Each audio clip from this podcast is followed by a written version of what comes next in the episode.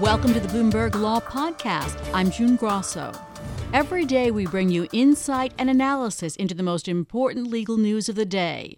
You can find more episodes of the Bloomberg Law Podcast on Apple Podcasts, SoundCloud, and on Bloomberg.com/podcasts.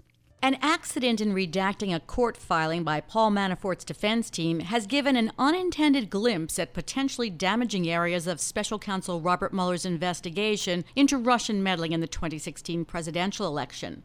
The document shows that Trump's former campaign chair shared polling data on the election with an associate tied to Russian intelligence and lied about it. Joining me is Jimmy Gurulé, a professor at Notre Dame Law School. Jimmy, tell us more about the information the redaction revealed. Well, it revealed that, that there was this meeting again, as you stated, between uh, Paul Manafort, who was uh, at the time the uh, tr- the Trump campaign chairman, and an individual by the name of Konstantin Kilimnik. And Kilimnik's a very interesting individual. The uh, U.S. intelligence community has reason to believe that he's connected to uh, Russian intelligence. And apparently, the purpose of the meeting was for Manafort to share this internal polling uh, data with Kilimnik. And so this raises a number of very serious uh, and important questions. You know, first, why would the campaign chairman share this this internal polling data with an individual connected to Russian intelligence? And I think the obvious, reasonable explanation is that this would be information that would assist the Russians, again, if passed on by Kilimnik to, to others in the Russian intelligence community, to target, to assist Trump in getting elected. That's the bottom line, to assist Trump in getting elected by enabling the Russians to better target their social media campaign, to assist and motivate Trump voters, and to suppress Hillary Clinton voters. Is this the clearest evidence we have seen so far of collusion or what lawyers might call conspiracy between the Trump campaign and Russia? I think there's no question that it is. It's clearly the most concrete, direct evidence of the Trump campaign conspiring with Russian uh, officials to aid Trump in getting elected. But despite all the information we've seen, there still is no connection to the president. Is that right? That's correct. So that that's the other important question. So I raised the first, you know, what was the purpose of the meeting and how did it benefit the Trump campaign? The next question, and again it's an open question, is was Trump aware? Was Trump aware, candidate Trump aware at that time that this meeting was taking place? Did he give his blessing? Did he encourage Manafort to meet with Kilimnik, or was this something that Manafort did on his own without the president's knowledge. So, Jimmy, most of the time when the FBI or prosecutors are questioning cooperators, they know the answers to the questions. Was this a case of Manafort saying something and then the prosecutor saying, oh, but we have this evidence, and then Manafort saying, ah, I forgot that. You're right. And is this what Mueller is calling lies by Manafort? Yeah, that's the issue. I mean, so again, the context in which this this new information was revealed was in a document that was filed by Manafort's attorneys with the court in Washington D.C.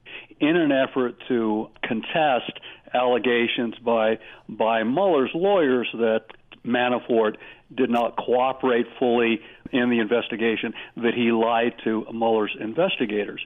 And basically, Manafort's lawyers are saying, oh, he, he forgot. You know, th- this is just something that, that he didn't remember at the time. Well, but as you stated, the questioning by Mueller's uh, lawyers of Manafort would be very, very specific. And if he stated, "Oh, I, I don't recall," or that may have happened, they would have probably followed up with very specific questions. What about this date? What about this time? And again, this would be based on on concrete evidence that they have to establish this particular connection and this meeting between Manafort and and Kilimnik. Manafort's defense attorneys aren't even seeking a hearing about Mueller pulling this plea agreement. Where does this leave Manafort as far as sentencing? Yeah, it's interesting, isn't it? So, so they're not requesting a hearing to contest Mueller's claims of breach of the plea agreement.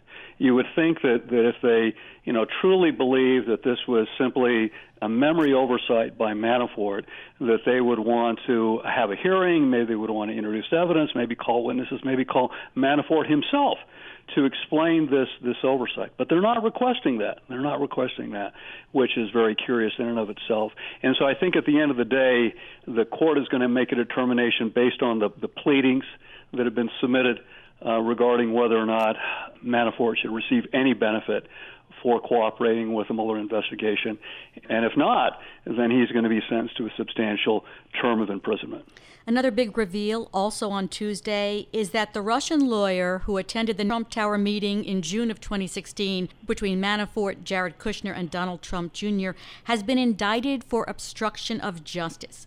How significant is that? Well, that's a significant development as well because now uh, the fact that uh, Veselnitskaya, this uh, Russian lawyer, has been indicted, the uh, government has leverage. They have leverage that they could exert against her in an effort to obtain her cooperation in the Mueller investigation. And so there's a real incentive now for her to cooperate in the investigation and disclose any relevant, credible information that she has that could assist Mueller in the Russia probe. This came out of the Southern District of New York, though, the prosecutors there. Why do you think the special counsel gave it to them or handed it off? Yeah, because again, it doesn't fall clearly within the the scope of the uh, special counsel's mandate. And so the mandate of the special counsel is to, again, investigate collusion between the Trump campaign and Russians.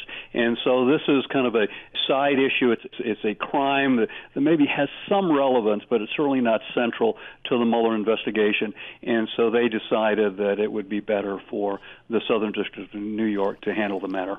Thanks, Jimmy. That's Jimmy Gurulé, a professor at Notre Dame Law School. Thanks for listening to the Bloomberg Law Podcast. You can subscribe and listen to the show on Apple Podcasts, SoundCloud, and on Bloomberg.com slash podcast. I'm June Grosso. This is Bloomberg.